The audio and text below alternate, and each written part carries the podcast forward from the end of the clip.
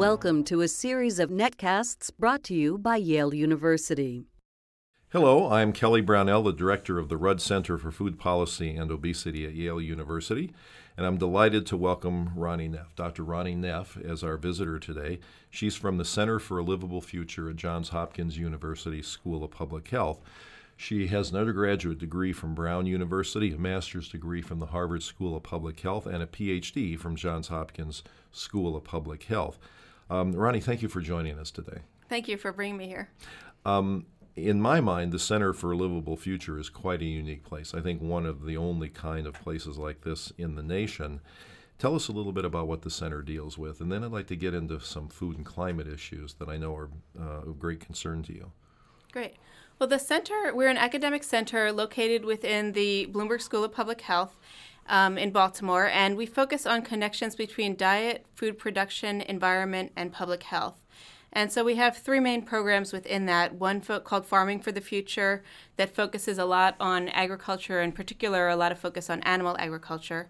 One called Eating for the Future, and that we focused a lot on food security issues as well as the um, Monday programs, such as Eat Healthy Monday.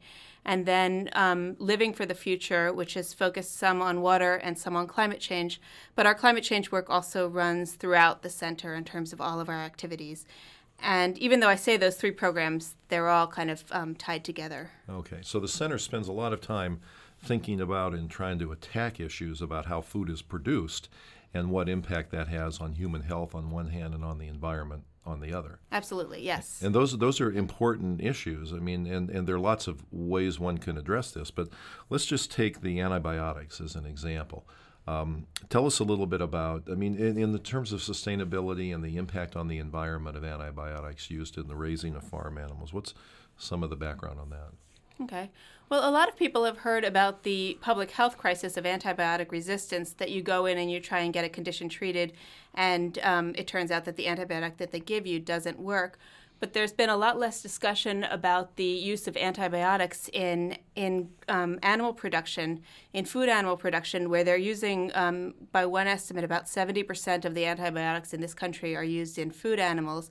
And um, when you use that, and they're used because the animals are grown in industrial conditions and they're so stressed that they basically need that um, antibiotics to be able to grow and not get sick. And um, and so when you're using such high levels of antibiotics, resistance develops. And as a result, that resistance has also been transmitted to humans. There was a report that came out this week in the annual reviews of public health where they basically um, said that we have looked at so many of the different connections that would be needed to prove that there's a causal pathway between the antibiotics used in animals and the connection to food. Um, we can't figure out what else there is that needs to be studied. Now the time has come to look at policy. I remember hearing about some of the origins of the antibiotics in the farming industry, and I, from what I understand, a, a huge amount of antibiotics are used in chickens. Mm-hmm. And if I understand the, the history right, it was pretty interesting. They're, they uh, growing a lot of chickens in a small confined space makes the flock of chickens or whatever they're called um, vulnerable to mass infections, and your whole group of chickens can be wiped out in a hurry. And so farmers started using antibiotics prophylactically to try to prevent these outbreaks of infections from occurring in the first place. And then, if I understand right, please correct me if I'm wrong, they found that the chickens grew better with the antibiotics for reasons that still may not be that well understood. And so that was even more impetus to throw these antibiotics at the at the caged animals. Yes and no. In terms of how they're growing, um, there was actually they may grow a little bit better, but but if you actually look at it from a uh, the perspective of the cost to the producers to grow these things, um, because of the extra cost of the um, of the antibiotics themselves, it turns out that they they earn like a penny more by using the antibiotics than by not using them. So it's not even necessarily beneficial to them. And as a result, some of the major producers, or maybe as a result, but some of the major producers have said that they're stopping using antibiotics. We don't necessarily have a way to track that, but um, but that is the implication. And um, a number of the major um, health organizations have also called for a ban of using prophylactic antibiotics in animal agriculture. Okay, well, thanks for clarifying that. And we just used antibiotics as an example. I mean, we could have used depletion of water resources mm-hmm. as an example of modern farming methods and what impact it has on the environment. Or, of course, use of fossil fuels, use of pesticides. You know, there are a lot of different things one could talk about. All right, let's turn to the, the a topic that I know is of great interest to you and pretty new on the scene. Not as new as it should be, but, but new. And that's the whole issue of climate change and food. Tell us about some of the background thinking that you've done on that. Mean, you talked about climate change and, and, and how food production can affect the environment. Mm-hmm. Uh, give us some, some of your thoughts about the, the I mean, how severe of a problem that is. And when people are eating certain foods, should they be con- concerned about the impact on the environment? What impact does this have as a nation and things like that? Yeah, we are not hearing about the impact of um, food and agriculture on climate change. According to the Intergovernmental Panel on Climate Change, which put out their um, fourth major report in 2007, um, about 31% of um, greenhouse gas emissions worldwide are coming out of agriculture and forestry combined. And I mentioned forestry there because a lot of that is deforestation, um, in, and they're using the land that they've deforested in order to grow cattle and to raise the feed for the cattle. And the United Nations Food and Agriculture Organization has estimated that worldwide about 18% of greenhouse gas emissions are coming out of livestock production alone. So there's just an enormous impact of our food system on climate that we are not hearing about. It's a startling statistic that you present that 31% of all greenhouse gases come from food in one way or another. Mm-hmm. That's a huge amount, and most people wouldn't be thinking about the food they eat in that kind of a context. I, in um, a presentation that you made, I saw you break it down into smaller numbers, and we don't need to get into specific numbers, but uh, people, for example, might think that the trans- transporting of food from one place to another would be a big contributor to that 31%. Is it or is it not? And what else might be the major pieces of that 31%? Yeah, that's a great question. And um, we do hear a lot about transportation or what they call food miles, which is the distance that um, food is transported from farm to fork. And um, a lot of the, and, and, intuitively, that makes a lot of sense that if you're transporting something halfway around the world versus growing it locally, it should be much better from a greenhouse gas emissions perspective to grow it locally. Um, but the evidence is much more mixed than that, and a lot of the studies point to the fact that it, first of all, it depends on the mode of transportation, and some of the long distance transportation modes have a lot fewer emissions than, especially some of the local ones, and um, so in many cases, um, transportation is just a much smaller percentage of greenhouse gas emissions than you might think, on the order of say two to four percent max. Um, and some of the the types of impacts that have a much bigger um, impact, that probably the number one way that a person could reduce their food related greenhouse gas emissions would be to eat less beef or dairy. Some of the other big ones are. Um, before we before yes. we get into some of the other big ones, could you explain more about why beef and dairy are so important? Yeah, there's well, First, it's important to say that there's three main greenhouse gases that are particularly important for the food system, whereas normally we just think about carbon dioxide. In the food system, um, methane and nitrous oxide are important. And, uh, and these are much more potent greenhouse gases than carbon dioxide. And one of the, the top source of methane is um, essentially belching by cows. And because cows um, have multiple stomachs, and so when they digest food, um, the methane emissions are produced so that's that's where the that's the methane. The methane also comes from um, manure that's stored in cesspits, and then um, nitrous oxide. A key source of that is nitrogen fertilizers, and a lot of our nitrogen fertilizers are used for um, producing feed for animals. The other main reason that animal agriculture has such a big impact on um, greenhouse gas emissions is that Many of the animals worldwide are grown in deforested lands, and deforestation has a tremendous impact um, because a lot this normally the soil and the plant life can trap a lot of greenhouse gases, and when you rip that up, and for example, the UN stated that 70% of deforested lands in the Amazon are used for um, pasture for cattle, and a lot of the rest is used for um, growing feed for cattle. You get a big impact. Sure do. Um, I mean, that's really those are really remarkable statistics. And people, I mean, as funny as it sounds about cows belching, um, you you wouldn't think that such a big impact on the environment is occurring, and what's coming out Mm-hmm. of these cows is more damaging than carbon dioxide. It's pretty amazing. Yeah, pound for pound, or Pound yeah, for pound, right, exactly. Right. So, Roni, you've talked about the profound effect of modern food production and, and modern eating habits on the environment. So, let's talk first about what individuals might do about that. So, when people start thinking about the food choices they're making, and which kind of things might go through their minds, and what kind of choices could they make that might make a difference? Okay. Well, I would say that first of all, we need more science and we need more evidence to really help us clarify these choices. But even with the current state of science, there's some things that we can say pretty clearly. And the number one thing is probably eating less meat and dairy. Other things that seem um, very clear include um, reducing use of foods from um, greenhouses and reducing use of foods that have been air freighted in as opposed to other modes of transportation. How would people know Eating- that? How would people know what's been air freighted in? Are there certain sorts of foods that fall into that category that are likely to have been shipped that way?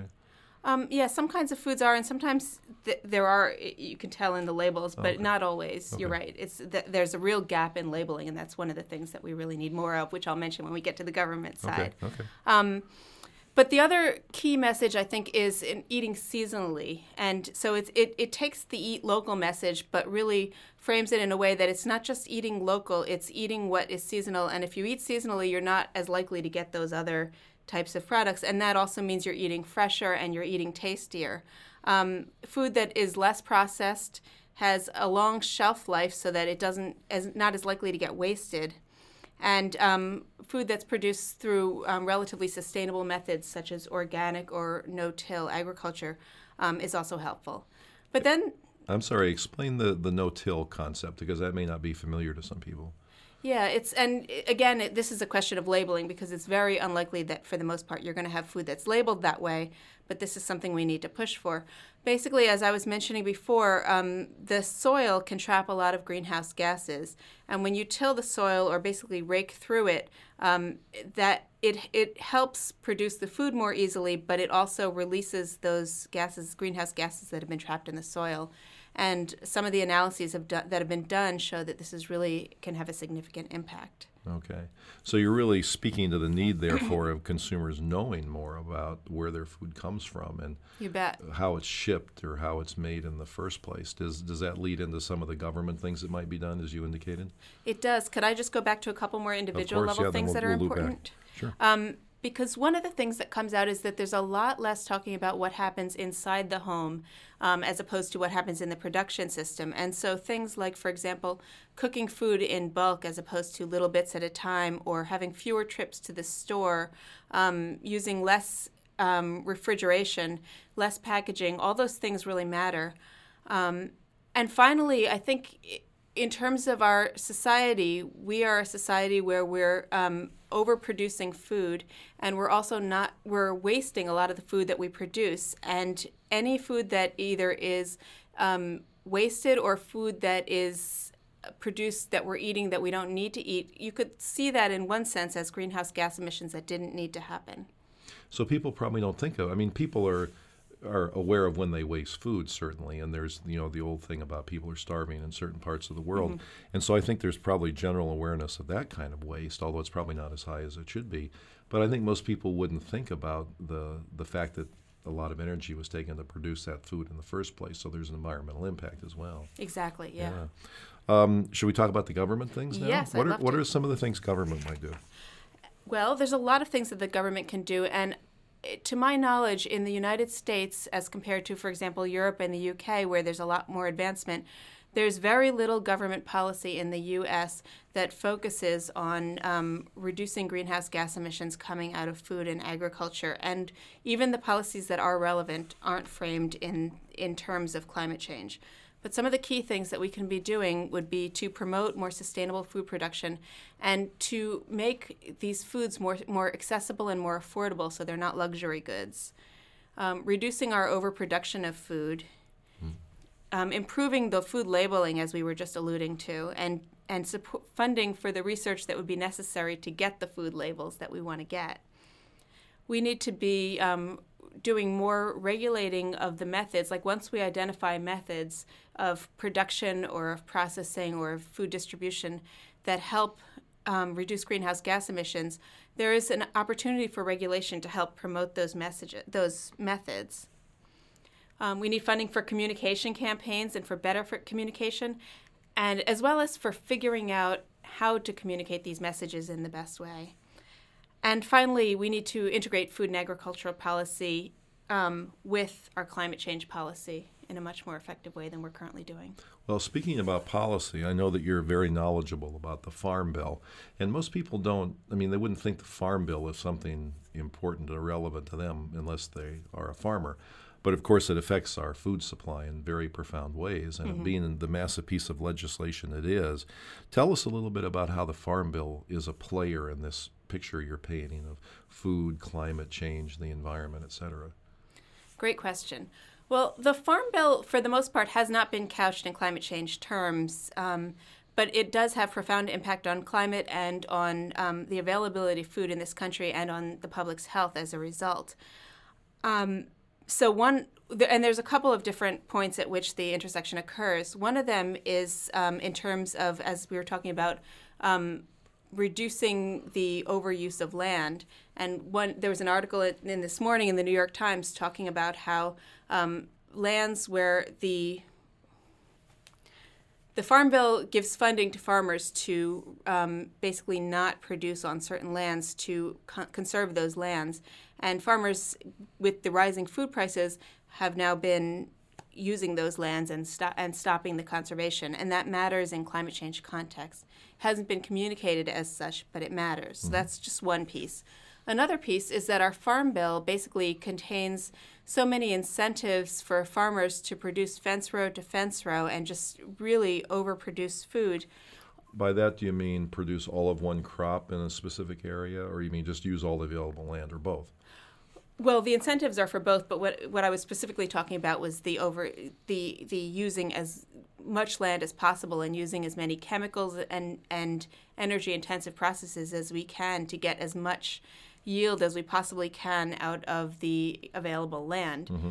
And in addition to a lot of harmful environmental effects, it also leads to um, an overproduction of food and it also leads to a lot of unnecessary greenhouse gas emissions.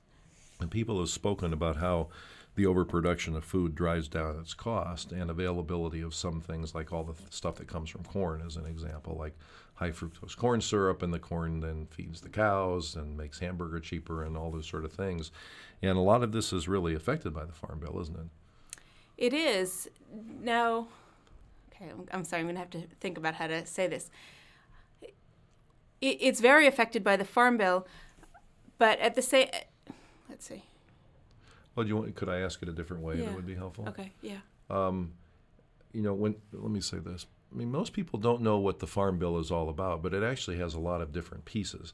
Mm-hmm. And the pieces affect things all the way from how much corn might be grown in the country to um, to, to conservation and uh, other factors that are very influential on our overall food environment. Um, what are some of the specific things you'd like to see in the Farm Bill that would help improve the public's health? There's a lot of things. Um, one of the one of the key issues, and there's been a lot of focus on the issue of subsidies to farmers, and these have been painted as sort of the number one evil of the Farm Bill by some.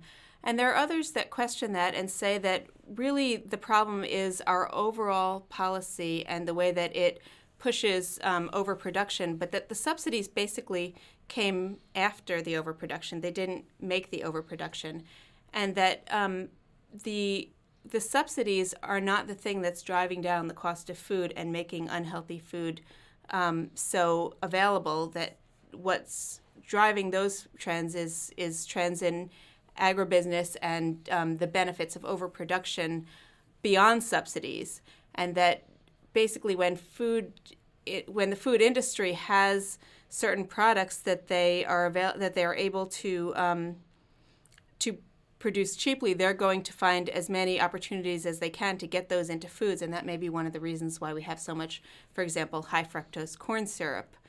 Um, and I would also say, in terms of our um, corn and soy that uh, about 60% of corn and 40% of soy that's produced in this country, speaking of overproduction, goes into animal feeds. So um, the the benefits there go to the agribusinesses, but they don't necessarily go to um, the the economic benefits are not necessarily passed through to consumers. You know, one theme running through a lot of what you're saying, I think, is uh, I was reminded of when in a, by a talk I heard from a, um, a scholar named Fred Kirschenmann from uh, in mm-hmm. Iowa, who said, I guess he was asked something like, "What would it take to turn this picture around?" And he said it takes a story, and he said that he thinks if people become interested in the story of their food, that is, they want to know where it came from, and they want to know who grew it, and they want to know how far it got shipped and things like that, then that opens the door to lots of these kind of changes. And um, I'm not sure if you would agree with that statement, but it seems consistent with the sort of things you're saying that if consumers want to know where their food comes from or how far it's shipped, for example, then they're going to demand changes in labeling and then that information will be available. Then they can make choices based on that. They'll be concerned about every bite of food they take, not not in a negative way, mm-hmm. but they'll be concerned about the impact of their food choices on the environment as well as on their own health and well-being. And so that story becomes a pretty interesting concept, isn't it? And not many people know the story behind their food. I agree with that. Not many people do know the story behind their food. And I think that that's of great interest to a lot of people. I think when thinking about um, ways to affect eating behavior, there's a lot of different types of motivations for a lot of different people. And so for some people, hearing the story behind it is going to be very powerful. For other people, just knowing that there's an environmental impact of what they're eating may be the thing that pushes them over the edge. For other people, it may be their nutrition. For other, it's what can I get as fast as possible. And we may be looking at how do we produce in environmentally sustainable ways foods that people can get dinner ready for their kids as quickly as possible. And for many others, it comes down to price. And so there's a need for, um, for policy and for communication efforts and for, for addressing these problems from a lot of different angles. You know, as you, as you talk about sustainable practices and eating more seasonally, etc. Um, it you know reminds one of the old days where food was grown locally and there weren't so many processing steps and a, uh, you weren't so physically distant from it, not to mention psychologically distant. Mm-hmm. And I'm reminded, uh, many times when I give talks these days, I start off by showing a slide that's a food ingredient label from a, a food, mm. and I ask people to try to guess what it is. And in fact, it could be a lot of different types of food. It happens to be a chocolate Pop Tart. Hmm. But the most amazing thing about that ingredient list is it has 56 entries wow. into this sort of thing. And there was a time when food would have had one ingredient on the label. It would have been whatever the food was. And mm-hmm. now we have 56 different things. And, uh, you know, you could even legitimately ask the question about whether something like a chocolate Pop Tart is really a food or whether it's a chemical. Mm-hmm. I mean, it should should it be regulated by the FDA or by the EPA, for example? And th- these seem far fetched, but it, it really does show you how how different the food supply is now, and how we're so distant from where the food came from. And the work you're talking about would bring people closer to it. They would understand where it comes from. They would appreciate the importance of how the food was raised. And they would be concerned about how this fits into an overall sort of global citizenship, wouldn't they? Absolutely. That's and, a really powerful message to show that slide. Um, that's yeah, a great and, idea. and those things yeah. are so so so important. Well, I thank you again for coming and joining us, Roni. It was wonderful hearing from you. And like I said when I introduced you, the Center for Livable Future is quite a unique place. And I wish to goodness there were more of them out there now, but I know there are going to be more of them in the future. And that's largely due to the work you and your colleagues are doing.